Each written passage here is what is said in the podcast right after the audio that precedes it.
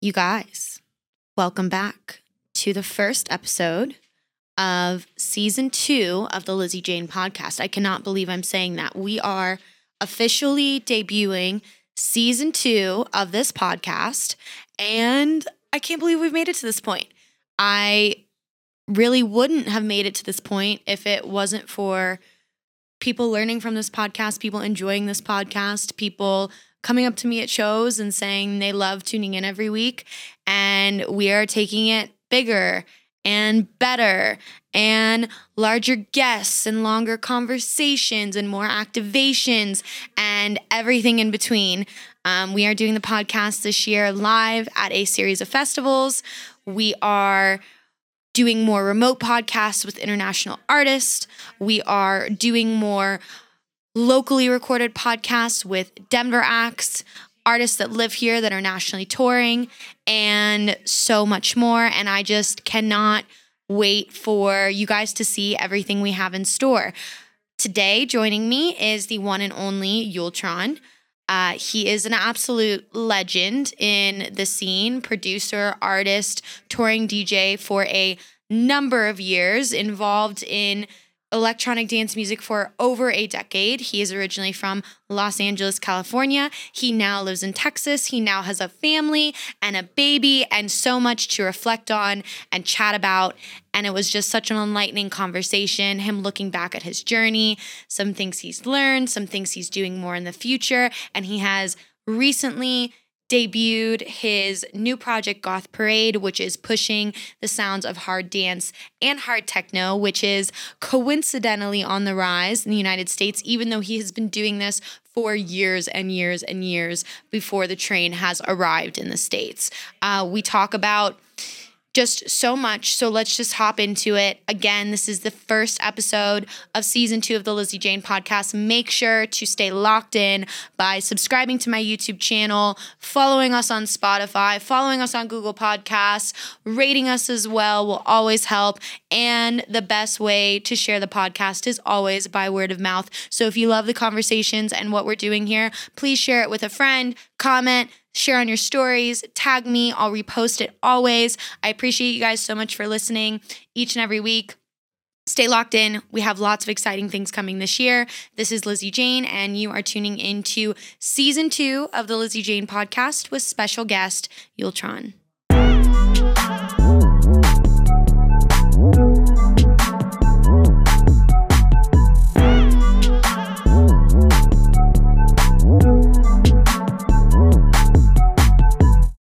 Show today was brought to you by Vitaplur E Boost Gum. With no pill to take or powders to mix, Vitaplur E Boost Gum is a first of its kind energy rave supplement that provides magnesium, electrolytes, and antioxidants while you chew. Vitaplur is the perfect complement to my active lifestyle, whether it's at the festival, on the road touring, or hitting the gym. Chew Vitaplur and dance with confidence. Use code Lizzie Jane for 10% off any order. Yultron, thank you so much for going on the podcast today. Thank you for having me. Yeah, um, you are in Denver. You're playing the Jaguar Room tonight. Yep. Um, is this one of the debut shows for the side project? Yeah, it is. It's so the second exciting. show ever. Second show ever. Mhm. Oh my goodness! And I mean, your journey's been kind of crazy, as we were it. we were talking about before, like the ebbs and flows of recreating yourself, feeling artistically fulfilled, keeping it exciting, and also like balancing life. You're newly a dad. Yes. It's it's a lot. It's a lot. It's a lot. But all good things. It's better than not doing anything. Absolutely. Do you feel like now your son is like barely past one, right? He's about to be two in a few months. Yeah. It's crazy, right? Oh my Time gosh. flies. Time flies. Does it feel odd and different to be back on the road and touring again? Um, the funny thing is, I was touring even when right after he was born.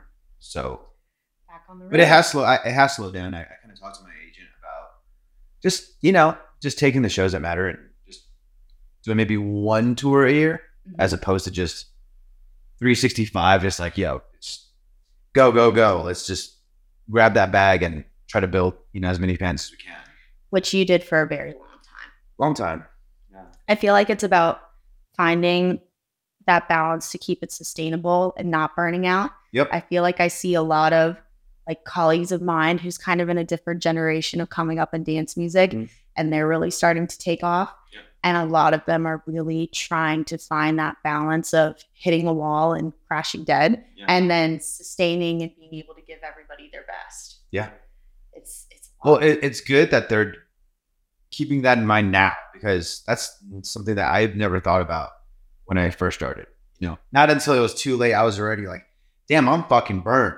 Like, it's like, you know, beyond burnt. It's like, I'm already like, just like, damn, I don't even want to fucking do this shit yeah. anymore. You know? It makes Yeah. you hate it. It, it, it makes you resent Yeah. the Yeah. lifestyle that you've chosen because Yeah. it's such a it's a weird job. You know, It's a weird job. it, it's not a part of like general society, and you're originally from LA as well. Yep. Correct. So coming up in LA, you know, how has it changed? Is it different? Like, have you seen the scene in LA evolve? And Honestly, I'm so removed. I've removed myself from LA. right? Okay. I live in Dallas now, so it's just kind of super slow paced. You know, um, you know, it's just completely the opposite of LA. Mhm. And I'm born and raised in LA, so it's like that sort of dog eat dog type of mentality was just instilled in me since you know I was raised with that kind of mentality. So you know I grew up being friends with like actors to you know obviously musicians and you know comedians. Like just entertainment is such a huge part of Los Angeles that it's like I was exposed to that sort of like scene early on. And going the complete flip flop now, it's just like a breath of fresh air. I'm like, dude, this is this is what normal people grow up with, and then they move to LA to be a fucking rock star, and they they go hard, you know, into it. But it's like for me, it's just like I, I, I was born in this world, and now I'm kind of just chilling, and I love it, mm-hmm. Yeah. and I need it. You know? Absolutely. And I feel like, especially for you knowing how it was being raised as a kid, I'm sure your son's going to have a little bit more of a normal experience than Yeah. potentially you did. And I don't think that, especially in this climate, is a bad thing at all whatsoever. and and that's why I wanted to to just stay in Dallas because it's a very you know Bible Belt you know state, Yeah. and you know everyone's very homey and down to earth, and you know just country folk, Mhm. and, and you know like that's how I want to raise him. I want to raise him, give him the roots that I didn't have, uh, in, in a sense of being more wholesome and not so much, you know, oh, social media, like, oh, how many followers do you have? Oh, did you see this TikTok trend and shit like that, you know? So that's how I want to raise my son.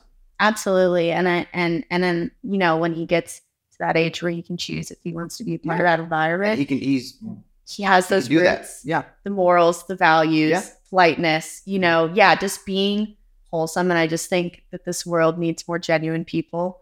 And and in the age of TikTok and social media and how much it's done just to our industry in determining factors of your worth, your value, da da da da da. It's it's almost this, it's this weird thing. And it's really different because I feel like I'm a younger generational artist. And obviously when you got into this, You saying I'm old? no, I'm not saying you're old. I'm saying you're you're experienced. You're accredited and experienced, and you've been around the block To a enough. degree, I would say, yeah. Yeah, to to you know see things potentially change from what they used to be, and I I feel like even five years ago when I looked at this industry, it was like, okay, are you about to climb this mountain and take this on? You know, in the back of my head, it was always okay if if the music is good enough and the brand is strong enough, that will speak eons, that will move mountains. And I don't know if that statement is true anymore without the social media presence and Mhm. and feeding into, I guess, the algorithm of what today is. And you know, now with your side project debuting, you know, under the Yultron name, under Goth Parade, correct? Yep. and and pushing this like hard techno sound you know i've seen you like very cleverly on like spotify and other distros you know attach it to Yultron. so your fans are getting kind of like that era and like kind of like grandfathered into that next chapter and project just trying to give it as many legs as possible. Mhm. You know, but I do think at some point, fairly soon here, I'm just gonna remove the whole Yultron thing out of that equation because I, I you know, and I and I say this like all the time. Uh, these days is that you know amongst like the techno listeners and the patrons that go to these shows and listen to music, they're very protective of this music, right? Mm.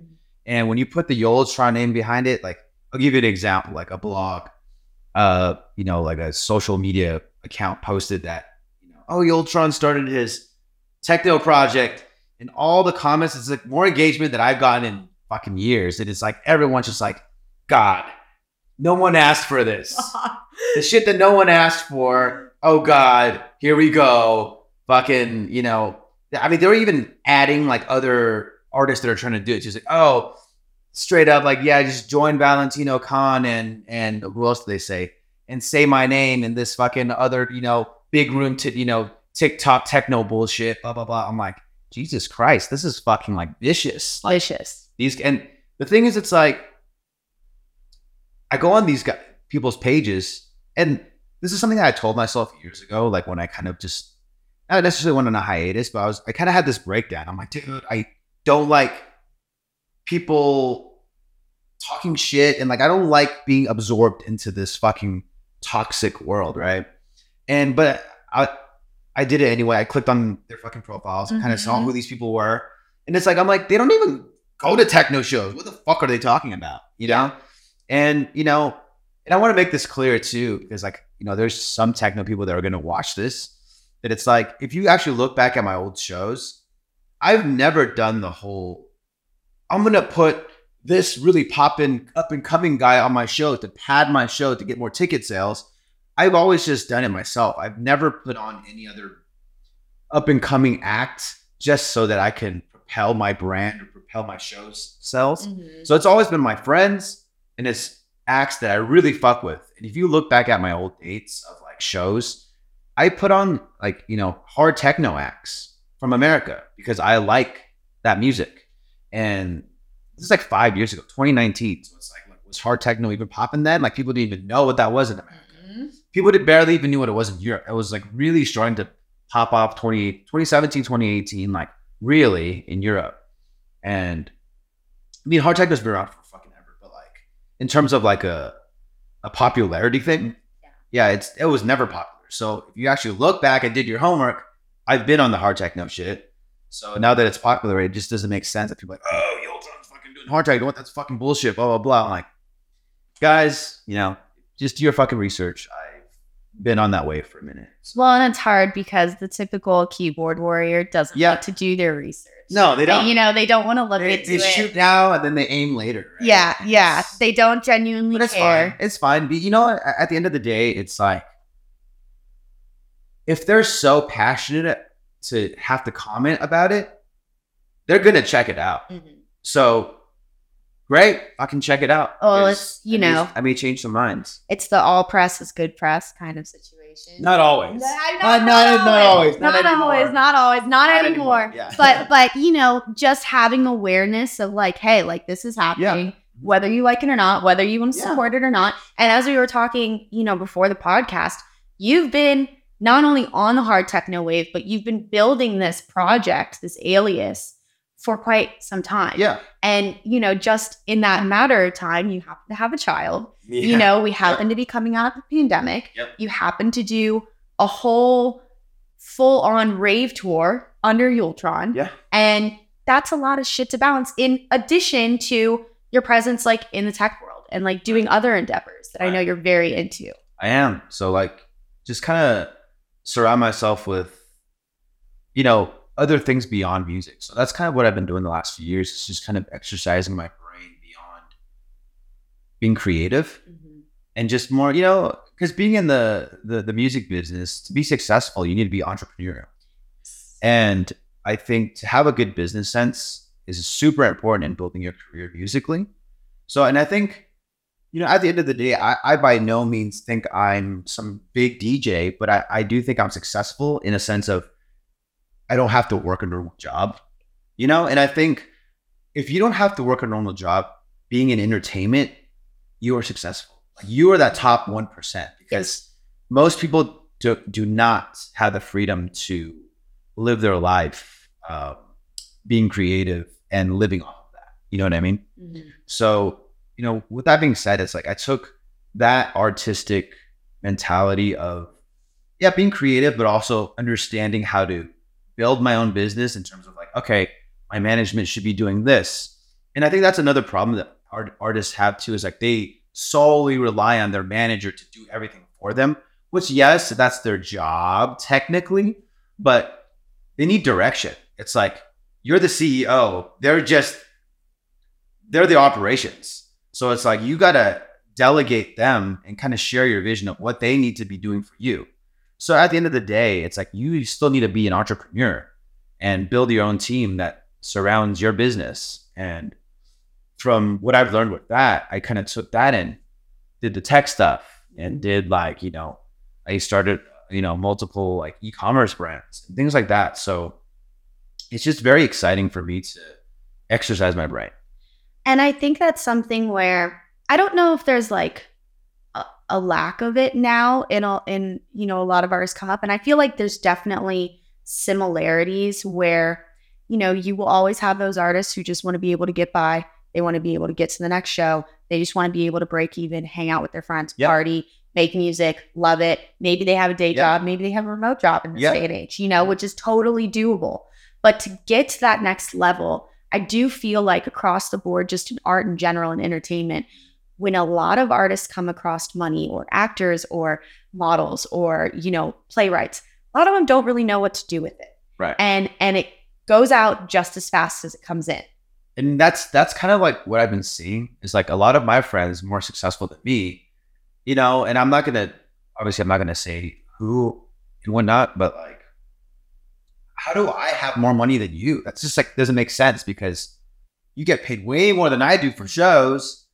How are you like not broke, but it's like, you know, it's like the spending habits uh for some of these people are kind of just like yeah, what do you even buy? I don't I don't understand. If you Yeah. make a million dollars and you spend 1.1 million dollars, Yeah. you are in debt. You are Yeah. broke. You know. I mean, and, and you know, granted, I think I went through that phase too because I was also the starving musician, right? Like for a long time, didn't make money for a long time. So when I didn't start making money, I definitely spent on dumb shit. Like I'm gonna go to Saint Laurent and buy fucking a full wardrobe and boots that I don't even fuck I still haven't even worn yet. Co- you know, it's just dumb shit. And um, you know, but I think that's every artist or any human being that comes in contact with money for the first time is going to do something reckless like that. Mhm. So I think it's just really learning to navigate and regulate as well at the same time to kind of, um, yeah,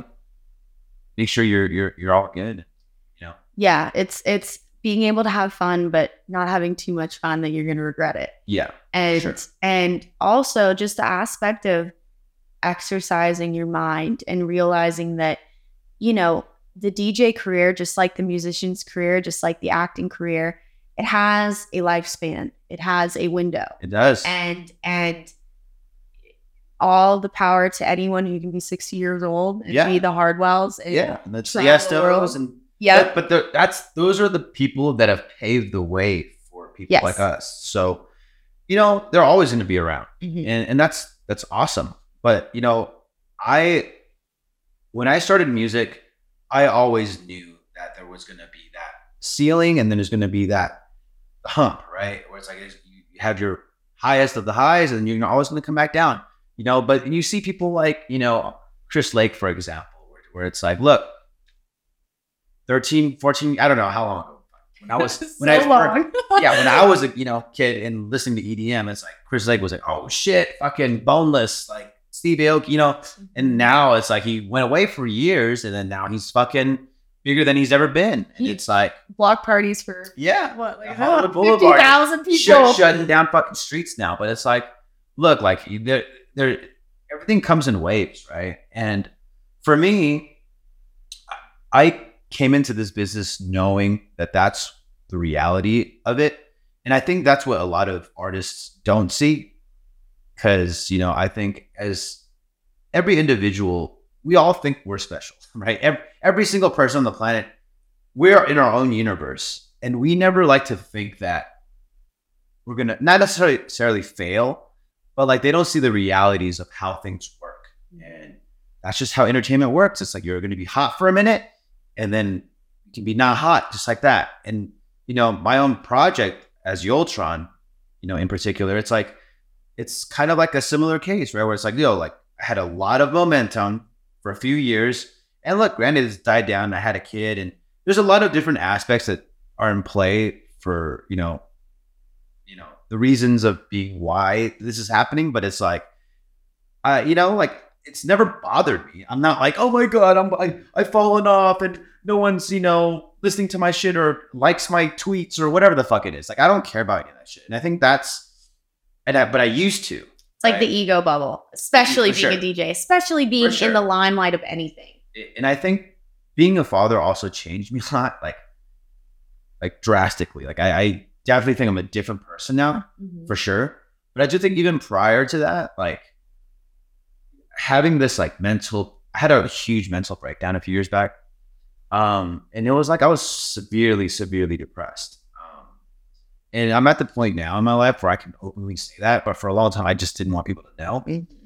Um, as to like a lot of depressed people, like they don't really tell people they're depressed. You And know? often they seem more okay Yeah, than yeah. other people. And I think that's kind of like people like, what, you're depressed? You're not depressed. Well, I'm like, you have no fucking idea, dude. Like, mm-hmm. just because, you know, I don't seem like it doesn't mean I'm not. It's like, well, you're successful, Dude. you're popping right now, blah, blah, blah. And at the peak, I would say at the peak of my career, that's probably the most depressed I've ever been in my entire life. Isn't that interesting? Yeah, Isn't right. that a thing? Because you're not the first person who said that. And I I don't know if it's not necessarily the loneliness, because when you're at a certain level, you do have people around you. You Yeah. do have a tour manager, you maybe do have a significant other that's traveling with you. You you do have people in your corner that are rooting for you. But whether it's it's money or or playing all the festivals that you've ever wanted to play or signing all the songs or having a song go platinum, like it it doesn't mean happiness. And I It think doesn't. I think there's like a differentiation again before we were talking and I was telling you that I have to put an importance on my personal life away from music to have that balance because that's what fuels my happiness and creativity. Yeah. And you got the right mindset because I feel like a lot of it too is that like most people don't realize that when you're coming up and you're actually you have momentum and you're building this thing, the pressure just stacks exponentially. So it's like, sure, I made X amount of money on a, for one show or a festival, and I get this many likes on my pictures, or this many people are paying attention to me, and whatever. Great, but like people don't realize that like with that comes along with all the other bullshit, which is which outweighs the pros. Like honestly, because it's like, and I don't even know. There's isn't even one specific thing that I can pinpoint that made me depressed. I think it was just realistically, it's like I, it, it's just so many things, right? And, you know, a, f- a few things, for example, is like one, the people that are coming around weren't really around before, but they were Mm. cool, like cool people and like cool people, right? Like popular people that are coming out. Oh, I'm fucking I'm hanging out with this person, that person, whatever. And it's like, it's awesome. And I'm living this fucking dream that people would dream about. And that's the loneliness that you're talking about. That it's like, yeah, there's people around and people act like they support you. Oh man, I'm fucking killing it. Everyone loves me and this is cool. But like, there really isn't a sense of like, um, real love, I guess. Like, Would they be there if you weren't guest listing that? Would they be No, there? but- but you know? this is I, it's not that I realize it now because I've already known this then. I'm like, yeah, when I'm not popping, these motherfuckers are not going to be around. Yeah. And look, like, I'm not saying I'm like, oh, I'm like just completely fall. I'm not doing. I'm, I'm still selling out shows. Like in LA, I sold out the last two shows that I played there, and Yeah. it's like I still have people that really support me that I owe my entire life to. But like at the end of the day, it's like the social media presence isn't where it used to be, and the people who used to be around, I wouldn't say they don't answer my calls because I don't even text these motherfuckers anyway. But like, you know, for example, like I would play a show back then when things were really like hot. They would be at my show. Like I wouldn't even know they. Were, I'm like, they didn't ask me for guest list. I don't know how the fuck they came to my show, but they're there in the green room. I'm like, oh, dude, what up? What up? Oh shit, they, these guys showed up. Cool Yeah. awesome. Now it's like not a single motherfucker shows up, and it's like okay, it's still a sold out show. I'm happy. I'm here for my fans anyway. Has nothing to do with my friends that are around at my shows. But look, just because it's not a shrine fucking all over fucking every social media blog type of show, these guys don't want to come to it, you know? And it's like, it's cool. Like, I don't give a fuck. Like, eh, you know, it really doesn't mean shit to me. But, yeah. It's it's it's so interesting and it's so like reading through those transparent lines. And I think people experience that at every level. Oh, yeah. You know, like whether you're the pop and resident DJ or you're selling out the fucking shrine, like Yeah. you're always gonna have people, and I hate to say it, I will credit my boyfriend for this word. Uh, they're like leeches. Yeah, Like I, I hate to say, say it that way, but it's like they Leeches, if, yeah. if you called them and you were stranded on the side of the highway, they would be nowhere to be found. No, and I think during the pandemic, there were a lot of artists. It was just not easy to see a lot of them kind of have that reality facet of, whoa, where'd everybody go? Yeah. Like now I'm alone. I'm not touring. I'm at home. I've lost my income. Yeah. And these friends, these people who have either, you know, done little to none, but they were on my team, or or they traveled and they came to every show and they were groupies or whatever, whatever. They're not there. Right. And and there's no one to talk to. Maybe, you know, in this line of work, as it's a very odd job, you miss a lot of family shit. You miss a lot of holidays. Yeah. You miss a lot of opportunities to find a life partner, to celebrate friends and build real friendships. And when none of that's been developed because your whole life's been in the scene and then the scene gets taken away from you, that leads to a very problematic headspace. Oh, for sure. And I think a lot of people came out of COVID. I mean, I think it really wiped the slate a bit and it really did allow a lot of good things to happen. Don't get me wrong. I wish it would have never shut down. I think Yeah. everybody lost momentum, opportunities, Yeah, money, all of course. this shit. But it gave space for new subgenres, new niches to Sure. prosper. It gave the opportunity for, you know, everything but fucking TikTok, you know, the Twitches of the world, Yep. you to stream and reach people everywhere from China to Europe to Yep. to the United States. And new artists came out of that. But I think a lot of people learned a really hard life lesson. Oh, that. sure. And I definitely have seen minor changes, not major, but minor changes in just people's circles and how small they've really got. Oh, and, yeah. and I know as you get larger as an artist, the circle just generally gets smaller. It I- does. I, get that. But, you know, then I think it's just more of almost an industry side of things. There's Right. people who are in the industry and maybe they don't do fucking shit Right. or they do do great stuff and they do work with great teams and especially in my own shoes you kind of almost seek for that like stamp of approval Right. like are we gonna fuck with you are we Right. gonna actually support you Right. Throw you a bone throw you a support Right. slot and in those like justifications that kind of pose me to make certain choices and decisions or maybe release certain music or da da da you get on this i want to get on this label Right. but this art isn't really necessarily true to me and my vision Right. it's it's all like a balancing act and you at the end of the day just have to be able to pull yourself away and say okay am i being me and and especially what you said about the manager agent thing Right. I think a lot of young artists, myself included, making this mistake many times, you get with these people who kind of come across like, we know it all, we're really experienced, and you almost feel like you end up working for them Yeah. instead of them working for Yeah, you. they work for you. Mhm. You do not work for your manager. And I think that's a very archaic model anyway that people tend to fall into. Um, and you know, like I, I think the thing too with at least my career and my experience is that like, you know, a lot of my old friends that I came up with, like we still talk all the time. Like, for example, like I was with Ghastly two days ago. I love David to death. And that's someone like that I've known for 12 plus years, right? Like, Mhm. Oh my gosh. we were all in fucking Jauz' apartment. This is before Jauz was even Jauz, right? It's like Io, Jauz, uh, Sullivan King, Ghastly, me, Kayzo. Like we were all literally just. It was a whole little scene, and no one was really doing anything. There were, the big labels were like Dim Mak, and you know, what Pop else? it at the top. Yeah, what Ugh. else? What else was there? Uh, uh, Mad Decent. Mhm. But like, no one had a shot at getting it's, it's yeah. They were super clicky. They, st- I don't know about now, but it But was shit is super- still super clicky. It is. You it is, know? It is. But I, I guess the point I'm trying to make is that like a lot of my friends as artists, like yes, some of them were on Dim Mak, some of them were like Owsla, whatever the clicky shit. But majority of us just did our own thing. We had to fight our way through all that noise because there was it's it was like the Wild West mm-hmm. you know, at the mm-hmm. time. Now I don't see that so much because it's the same things. There's the new Mad Decents. There's the new like, you know, popping labels that everyone wants to get on. Oh, I want to get on Wakaan. I want to get on Deadbeats. I want, you know, this and that. And it's like, great. These are great labels and they have great like rosters and great releases, things like that. But there's just a lot more outlets for people now Yeah. than I had back then. So the way to do it for us was really cultivate the scene, which started in LA for, for me at least. You had to build the culture. Yeah. And we all built we all built the culture together.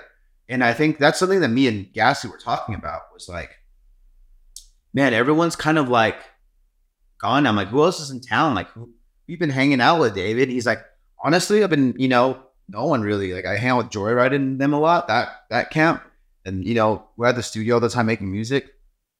But it's not like how it was back in the day when it was like we'd go to fucking Space Yacht ever. But This is before Space Yacht was even Space Yacht. This was like a tiny, dinky little spot that all the industry mm-hmm. people would just go and hang out, and we would just have fun, drink, and like just chill. And we'll, the CDJs were there, would spin. Sunny would come sometime. You know, like people would. It was just like it was the scene. It was awesome then. You know, and I feel like now it's kind of so dope. it's like it's like completely dead like it's you know granted now music has taken such a turn where it's like the big genres are what house and fucking dubstep that's it like and obviously we're talking about hard techno uh you know drum and bass Mhm. these movements are coming but it's by no means big No. at all there is no scene for it if you have a hard techno act come and play mission ballroom ain't no one gonna fucking be there mm-hmm. but it's like, I guess what I'm trying to say is back then it was like there really wasn't a specific genre that was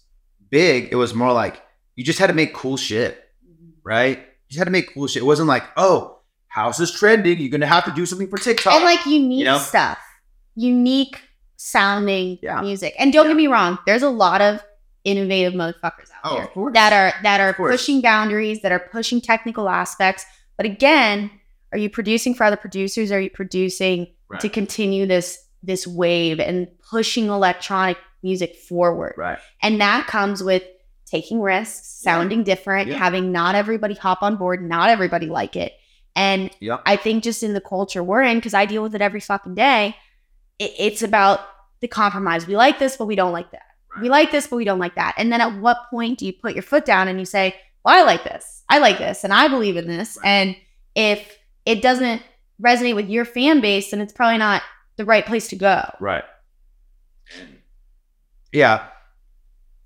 You're absolutely right. it's it's it's interesting because I mean, there's so many labels out there, and I think that there's really dope small niche labels that are doing like the Lord's work and like putting out very cool eclectic, Give me give me some examples. like Jadu Dalla. I don't, don't know what that is. So they're like a released drum and bass, some drum and bass three years ago, four years ago that kind of took off. Uh, hybrid trap, you know, What So Not just had a release with that. Okay. And very underground, cool.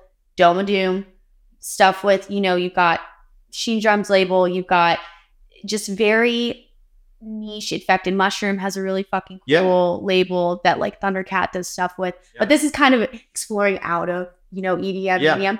And then you've got labels that kind of call themselves labels and are kind of just trying to mimic what the big guys do, but Right. don't do it as well. Right. But everybody just wants to fit into, like what you said earlier, like a camp.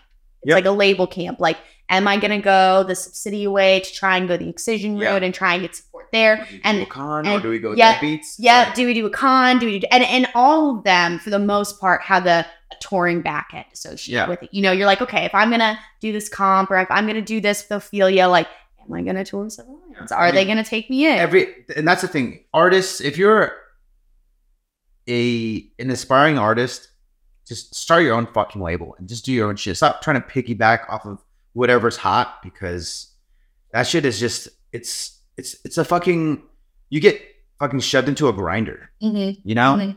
And it, it sucks. It really sucks. And I've always said too, like I think that they give great platforms for up and coming acts sure. that maybe don't have Yeah, sure. market establishment or this or that or you know they do have really dedicated followings but don't you ever think that whoever leads that label wants you to be bigger than them i i don't think that that's a reality Yeah, and I, I think I saw this thing where Deadmau5 was saying something like, "No one wants to fucking help you." Like No so one. real they're helping Real- themselves real to to a point. It's like no one's gonna do any favors for you for nothing. Like they Mhm. always want something out of it, and they want to be, you know, essentially bigger than you or whatever it is. But it's like I don't think that's true because I don't feel like I'm that way. Mhm. Where it's like you know I started my own label last year. yep and I was just putting out my friends' stuff and I would post it on my shit. I'm not trying to fucking get anything in return for it. Like, I have no, I really do not have any sort of compensation from it. I'm putting my own money, like literally, like out of my own pocket to, add, you know, market their shit, like for ads, for arts, for video, whatever it is, and utilizing my platform, however big that may be. I don't even know anymore, but it's like, at least it's something. And it's like, in my mentality, and this is what switched in the past few years, where it's like, I built this thing myself, and I could be that guy that's like, nah, fuck off, nah, fuck it. I, I want to do my own, you know, it's like, it's my camp or that's it, like, fuck everybody mm-hmm. else type of thing. But no, dude, like, I, I want to be able to help whoever the fuck needs help. And it, especially if I genuinely like the music and I like them, like, fuck yeah, I'm gonna like I don't care if they're bigger than me. yeah Like I, even if they let's say one of the records fucking went and they become became this fucking big superstar, fucking that's awesome. well it's I a love feast not famine mentality Right. and i think that there's a lot of people in this industry that fight for that i think there's a lot of lovely people who want people Yeah, to fucking win I, I agree. And then there's people who want you to choose. Are you on this team or are you on this Yeah. team? Because if you're on this But- team, we're not gonna fuck with you. that's the majority Yeah. right now. yes. You know, yes. and and but that's everywhere. And I think a lot of people miss the point too, where it's like these guys that you want to sign with, they started from where you were too at one point. And the reason why they are big is because they cared about art at the Mhm. time. And they didn't care about being clicky and whatever. They cared about getting their music out so that everyone can listen to their cool art. And when shit worked out for them, it became this fucking machine that everyone wanted to jump on. And then they had to be gatekeepers at the, at that point, and be businessmen and business people, and and that's where we're at now, right? It's these pockets of like camps that are doing. I'm not saying it's malicious or that that's just they're intentionally doing that, but it's just kind of we're in America. It's a capitalistic society. It's just it just ends up being that way. But I'm just saying, like, if artists want to be successful, can easily just do it with your friends because if your friends think it's cool, their friends around your community are going to think it's cool. They're going to go to your shows, and then you just grow up from there. And I, I, I think that's kind of like the problem that I've always had was like I was always chasing when I was trying to come up. Yo, I want to get to on this label, on that label. I got rejected from everybody. No one wanted to fuck with me. Nobody wanted to fuck with me, and I was like, I'm just gonna have to do it myself. Like, me and my manager had this conversation the other day where I'm like, dude, we're successful, dude. Like, you know, granted that like it's not where it was, but like, look, no, we took no fucking handouts. Like, we built our own scene. Like, I have people that really support my project. And but where does my project live in the grand scheme of where everything is right now? Or even like five years ago? You mm-hmm. know, it's like even five years ago when the project was popping, I didn't live anywhere. Like you couldn't put me on a tour because I my music didn't make sense with dubstep, and it didn't make sense with house or whatever it is, right? And it's like I just lived in this gray space. I'm like kind of like the outcast, and you know, But yet everybody still fucked with you. And you almost you were like almost like a loner. Where like you could I fit wasn't in like these but because Yeah. like that's how I feel right now. You can put me on an excision lineup and I'll do okay. Yeah. I mean, people aren't gonna fucking start mosh pits to me and they're they're not gonna be like, holy fuck, I love you, this is everything I wanted. And then you could put me on like an Illenium Gryffin Right. lineup. That's like where I'm most similar, Right. but I'm still not making that type of music Right. that fits in with the Seven Lions of the world. It's weird and it's unique, but it can fit in these different places. But it's like you have to cultivate your own thing. Exactly. But can you do that where the climate is now? I, I guess that's so. my question. I think so. I, I think so because I, I think I I was able to do a not on a scale of where dubstep or house is, but it's like look like stop comparing. I think that's the main thing too is stop comparing your shit to anyone else's because in order to be truly free and be truly creative, you just worry about your own thing and what you got to build. And I think that's was my focus too. Was like, yo, fuck all that shit. I don't care about, you know, whatever. Like this this fucking big tour or that tour is like I'm gonna do my own thing. And granted, yeah, like people did want me on their tours because I am worth a, few tickets here and there in certain markets. And it's like I get that, and I'll jump on those tours just to like, okay, maybe you can. Some people might like my sets, Mhm. and it helps me get more exposure, which is great. But I think in the grand scheme of things, in today's climate, you, I think it's starting to come back around where you're starting to see unique artists pop off again. yes. So a good example for me, I would say maybe Imanu is someone that's like, you know what I mean? Where it's like he lives like Refreshing. he lives in a space where it's like, oh, it's bass music, but it's also he comes from drum and bass, and he comes, you know, he, he's a phenomenal producer. Phenomenal. And then you got someone like Knock2, you know, you know, ISOxo, where it's like, yeah, they're, you know, ISO's trap. Knock2's kind of like he's bass house, but it's also very it's like different. It's like it's swaggy. different. It's yeah. swaggy. Yeah. But it's like he wasn't out there like, who? How can I make a Chris Lake sounding song so I can get on Black Book? And he wasn't doing that kind of shit. well, you don't get to the heights of what those two have gotten to by doing that shit. Exactly. You just got to be creatively free and just express yourself creatively and have your community, you know, built around you. And that's what they've done. You know, obviously they've done it very quickly, but it's like it can definitely happen still. Yeah. because we're seeing it more now than ever. Mhm. Because I think prior to around pandemic or even before that, it was starting to get really fucking stale. Yeah. You know? And when you see the consumers and people who couldn't even begin to understand about the back end of the industry start complaining, Right. you're like, okay, there's like something going on here where theirs needs to be a reset. And I think that's what the pandemic Yeah, did. yeah. It gave a reset to people where it wasn't like we're frying up eggs in the morning and Yeah. fucking listening to riddim. Yeah. And and and the Imanus and the Knock2s and ISOxos of the world really prospered, you know. And but that, you know, again comes from years of work. They've all been doing it for Yeah. years. Yeah. And I think a lot of people don't realize that sometimes. that, yeah. You know, they think It's not overnight. Pops out of somewhere. And usually if they pop out of somewhere and they really haven't had that growth period, they usually disappear as quickly as they showed up. Yeah, And I'm sure you've sure. seen that especially I, I, I'll give you a list. Yeah. I'm not, I'm not gonna give you the yeah, list. yeah, yeah, but, yeah. but we can all come up with a list. Like, man, what happened to that guy? Yeah. You know? And it's like, that's why you just don't piggyback. Just do your own shit. good Yeah. things don't come from favors. Maybe certain opportunities, but I mean, whether it's an agent picking you up because they're with a bigger client or da da da da. we, we- see it time and time again, right? Always. Where it's like, why is this guy at every fucking festival? And then two years later, he's on nothing. Nowhere to be. You never hear them from them again. Mhm. You know, and it's like it sucks because it, that that's the whole Babers game. Yeah, They roll the dice, like, oh, hopefully this picks up. we're gonna bet on it. Yep. One out of ten will work out. Yep. The other nine get benched. I, I don't even think I don't even think one out of ten works out. I think, I think they, they've. I think a lot of the labels and you know agents kind of wised up now. They don't even take on acts that aren't actually doing something, Mhm. right? Mhm. Where it's like, oh, he's worth tickets. What is he doing? What kind of music? Oh, the music's sick. Oh shoot, I love the brand. I love the way he's cultivating it. Let's pick him up.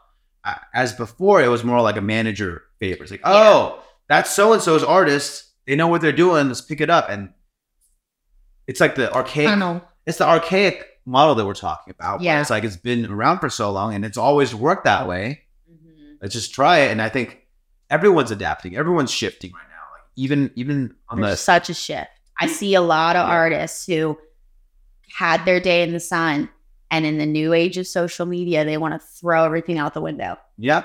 and I get it. It's frustrating. It's Yeah. it's it's frustrating, but it's it's artists, in my opinion, that are in a, very different space and experience. Mm-hmm. that that you've personally had. Where, I mean, I- guess you know it's always going to be ebbs and flows. I think a lot of people again they think it's going to be this like gradual up up diagonal line Yeah. where they go success, success, Yeah. success. And it very rarely happens for people that way, Mhm. if any at all.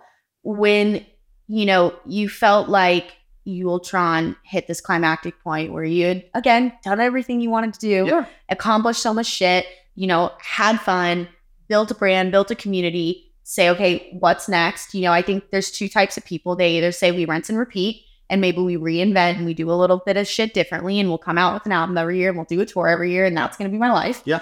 Or, okay, now it's time to pivot and do something different. Yeah. And like when you kind of hit that climactic point, when you have those ebbs and flows, are you someone who kind of says, all right, I'm ready for something new, or all right, maybe this isn't hitting how it used to hit. Let's pivot. Let's reinvent. No, I, I, I've never been that person where it's like, oh, it's not pop anymore. I got to try to do something. It's, I've never been that guy. Okay. Um, and I think for me, the reason why things aren't moving like it used to is because I just didn't care about it anymore. I wanted something fresh. And I think I spent 10 years of my life pursuing this project.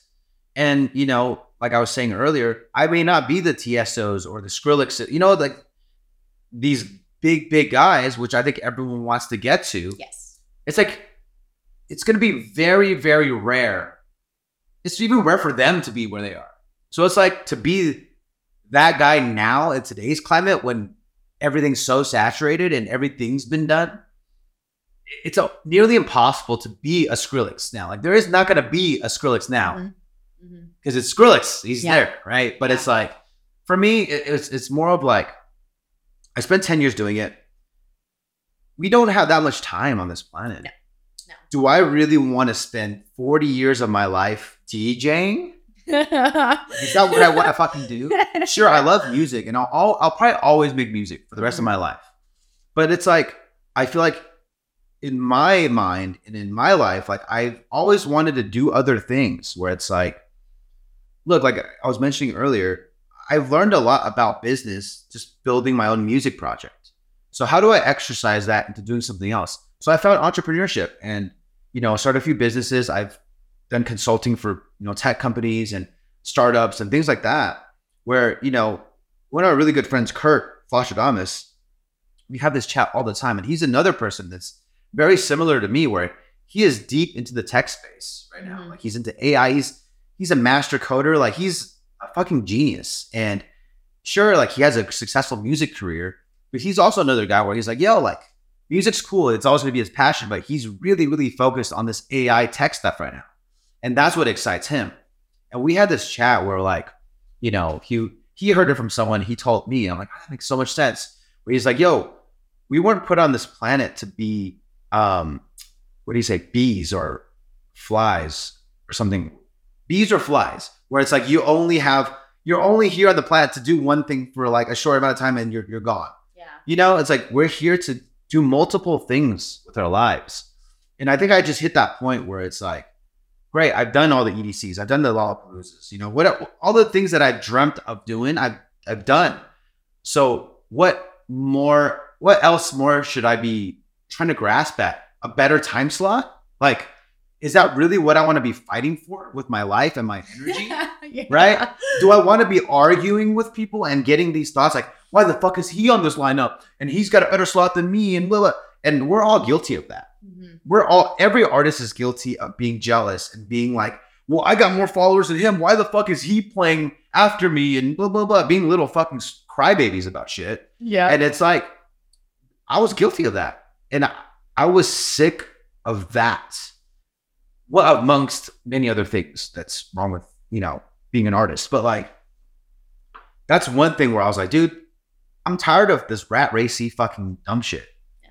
Like fuck all that shit. Yeah. Like, like such a rat race. You have to play the game.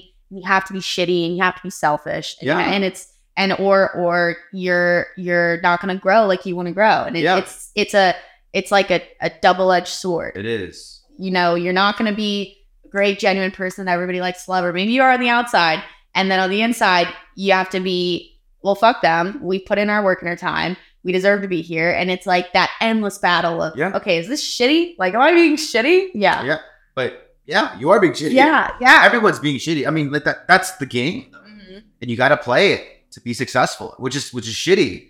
but that's kind of like the rules essentially. A- And, you know, that's why I'm actually excited about the new project because I feel like I don't care about any of that shit. Yeah. And I think the fact that I'm successful at being an entrepreneur is just just proves my point where it's like you can just do your own thing and be successful. And you don't need to worry about this rat racy shit. And so going from music and taking a little kind of like a mental break from being creative and like sure I was still touring and like putting out songs, but my heart just wasn't in it, you know? And Breaks are good too. yeah, they, they are.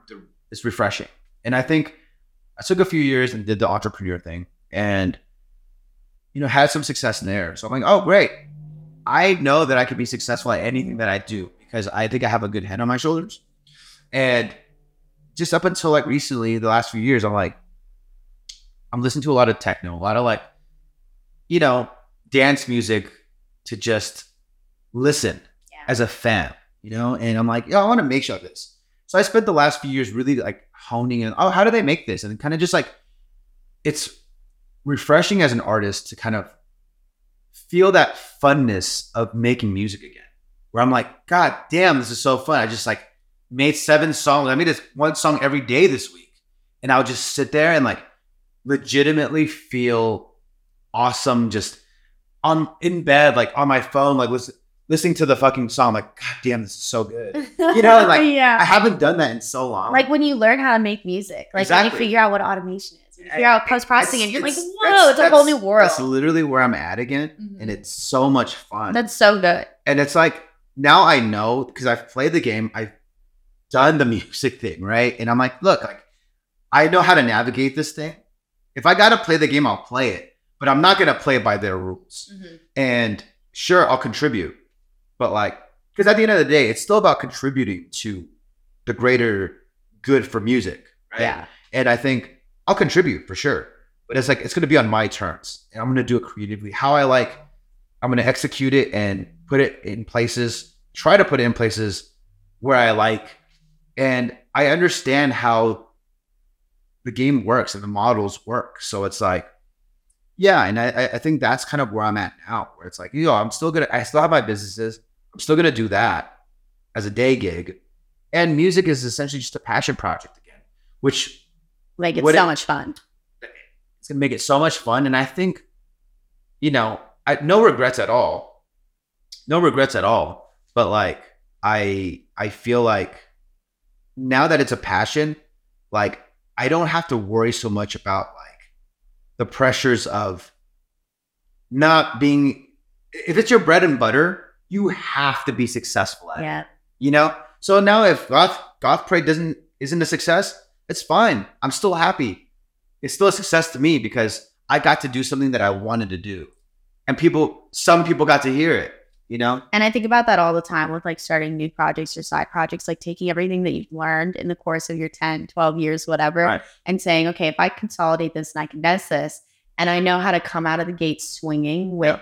my brand, how I want my shows to be, how I want support Yep. to be. And it's this whole cohesive thing. I think that's very exciting. Yeah. Like I'm excited to get to that one day where it's like, hey, I've got this idea that I'm really passionate about, and like, let's make it happen. Where like we just come out of the gate Yep. because it's it's such a different thing, and it's so exciting to see. This is your second show under the Goth Parade name Yeah. here in Denver, and Jaguar Room is like this underground fucking Is it? dope vibe. Okay. Yeah, Awesome. yeah, and it's gonna be great. And and before we go, I know you've got a show. We're doing this like so late. You were It's lovely okay. to be able no it's to do okay this. we, can go as long as we want No, I appreciate it. but i, I just because my friend is he's coming and he was calling me so Oh, I, just- dope. I was like hold up i'm doing this you're like, you're like, wait, wait. no we um, got we, we, got to touch on whatever we got to touch on don't worry about the time the you know it's it's it's cool to see how for how long you've been doing this how love it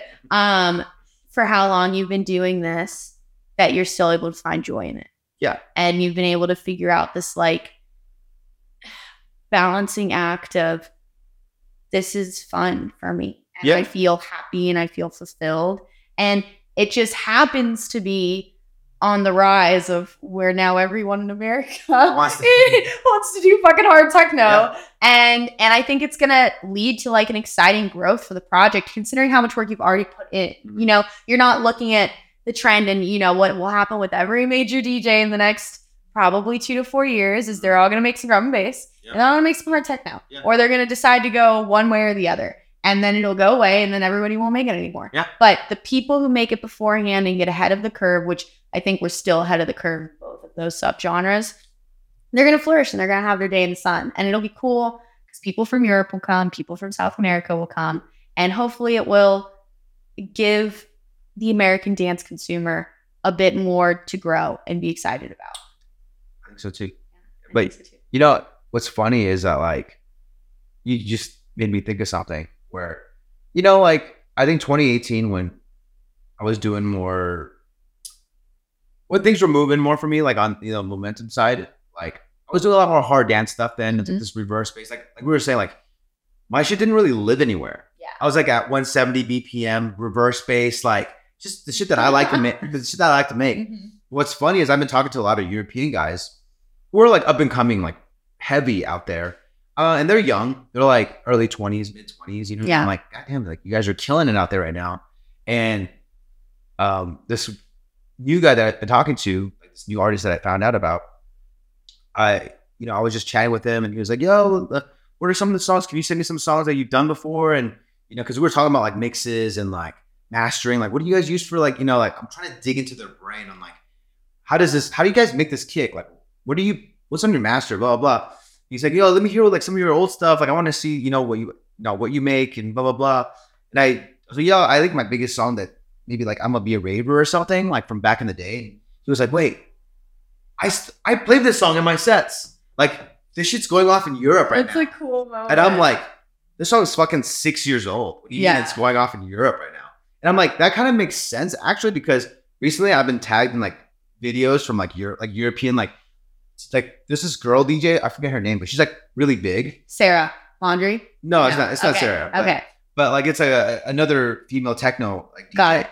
And she played "I'm gonna be a raver," and people in the comments like, "What song is this? What song is this?" And someone was like, "Yultron, I'm gonna be a raver." And they tagged me, and I'm like, 2018. and, and- and- and then I, and I go I go to the video. I'm like, wait, who tagged me in this shit? Like, oh, I'm gonna be a raver. And I went to the video. I'm like, oh shit, this was last week. I'm like, oh shit, this shit went off.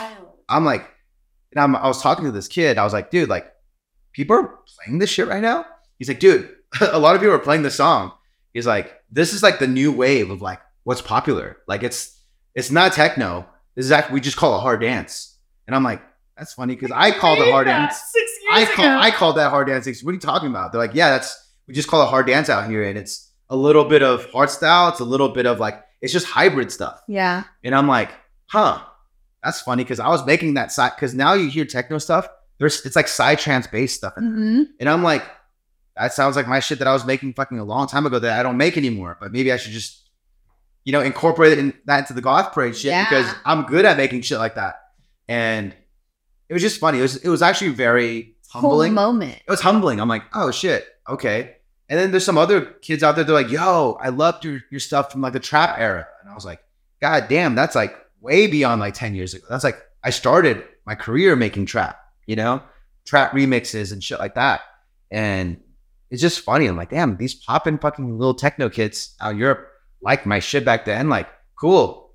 I'm a fan of you now. So Yeah. the, the fact that you were somewhat inspired in a sense from my old shit, like that's kind of cool. Makes me feel old as fuck, but like, look, like that's still awesome. Full you know- circle moment. Yeah, for sure. Oh wow. Um, that's crazy. Yeah, it's nuts. Well, it's just like fashion. It's just like other music. Yeah. It all comes in cycles. it does. And and I think a lot of shit goes away and then it comes back and maybe sounds a little bit different or looks a little bit different, but the body and like the cohesiveness of it is exactly the same. yeah, I mean, look, ten, it's every ten years. Mm-hmm. Because look, Big Room was popping ten years ago. Big Room is back Big room's in, back. in, in techno form. yeah. Yeah. It literally, it's it's Big Room is back in techno form. That's literally what it is. That's wild. Holy shit. Yeah, dubstep too. Yeah. Well, dubstep just never went away. It never went away. it, it went through phases. Mhm. And and now, you know, you've got You've got the melodic guys who are thriving, the Illeniums Seven Lions of the world, and all the artists underneath them, MitiS, Nurko, all those dudes. And then you've got Excision and like his fucking castle with Yeah. Sullivan King and Yeah. shit. And then you've got these like European rhythm guys who are Yeah. fucking heavy as fuck, like the Infekts of the world. And everyone has their place. I think it's just, it's hard when, again, you start making music and you don't go, I want to be there.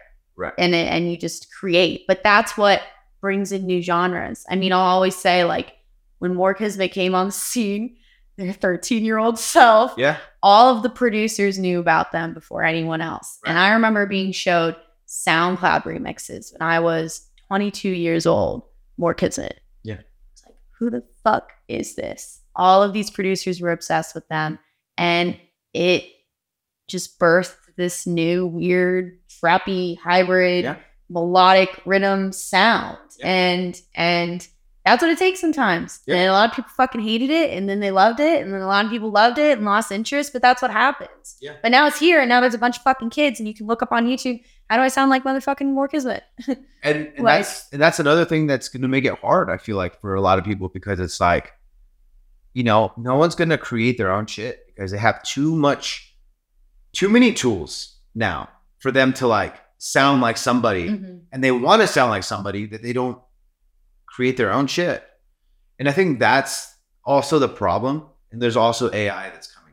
Right? Oh yeah. and then there's That's also a just whole other I know. conversation. I know it's that's a whole nother conversation, but it's like it's tough. It's really, really, it's a lot tougher now for sure Mhm. for an artist to come up doing their own thing, yeah. and like, unless you're just like, unless you're just that dude or that girl that is so in love with your own shit and you believe in your own shit that you have a good vision for it, you're gonna be successful doing it. It's the vision.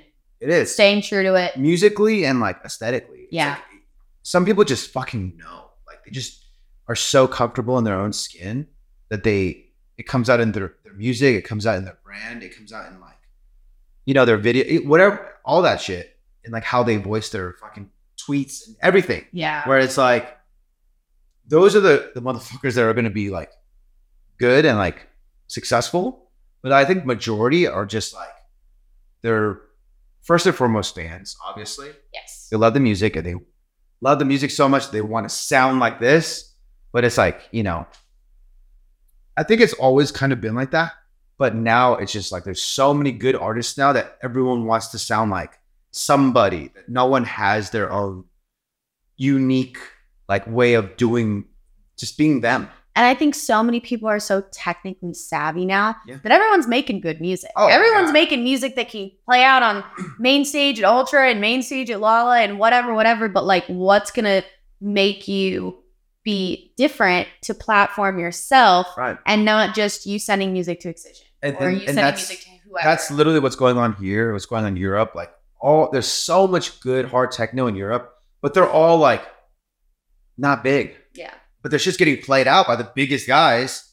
And same here, right? All the excisions rinsing out fucking dubstep you've never heard before, but it's by artists that you've never heard before, and you might, I think, majority of them you'll never see like ever, because it's like, They'll never get big enough to switch over to the consumer side where the people actually know who they are. yeah, well, it's because it's more than just the music now. Right? You got to have a vision for where you, how you want to take it. Mm-hmm. you know and I think the people like excision and people like you know any of these big artists they're willing to help you out if you just have that vision. Yeah. but it's like they're not going to have that vision for you. They're already playing your fucking song. They're putting you on. Yes. but how do you take that momentum and fucking roll with it? Yeah. you know okay great. Excision played it. Now i got to get my fucking brand dialed in right. I got to get this shit like looking this way and that's my sound. Whatever excision likes that's my sound and i'm gonna fucking dial it all in as like a packaged thing. Yeah. And I think that that'll teach kids how to be more like businessmen too, to like structure their team and their their whole vision like properly. You know, Yes. Yeah. Yes. And everyone's journey is different. You know, like you're gonna have to innovate. There's no step A to Z No. where it goes here to excision and then No. we're there, you Fo- know? foundations need to be laid. yes. Foundations need to be laid. And if they're they're not laid a brick, usually they don't last. Yeah. And and it takes a long time. It takes a long time to hone your craft. There's a lot of people now, especially like in the influencer TikTok world, where it's like yeah, could you have a team behind you? Could you have somebody making your music? Could you have X, Y, and Z? And maybe it works for a while? Probably. Yeah. Sure. Great. But for the sake of longevity, which I know isn't everyone's goal, and that's okay if it's not everyone's goal. And I also think it's okay if people just want to make music and not be an artist. Right. I think that's a thing too that like a lot of people don't want to talk about because it's like this has become a lot more than just the sake of the music. Yeah. It's how do you sell it? How do you package it? And it comes into that business mindset of you can't do it alone. Can't do it alone. You got to have a team, and you got to be where you you need to be in order to have a team. You Yeah. don't don't come out of the box thinking, okay, I've made one song and it's out, and where's my agent and my manager, and and we're ready to go. You know, it takes a long time to really hone that craft as an artist to be confident in selling. And I don't think like owning mm-hmm. your craft and you don't ever stop learning. You're Right. always going to have to adapt. You're always going to have to learn new techniques and and there's always going to be a TikTok popping up or a new app or a new whatever and it's part of the job. Yeah, part of the for sure. pursuit, you know? For sure. Um, I could talk to you forever. This was lovely. Let's wrap this up. Yeah. Um, so excited for a new project. Congrats on now you're not a new dad, but you are a young dad. Yeah. um, Thanks. and and I think that it's it's very inspiring for me to hear from someone who's been in it for so long that you're still having fun, you're still finding ways to reinvent, Thank you. and having me. you're doing it successfully. Thanks. Yeah, absolutely. All right. Bye guys. See ya. See ya.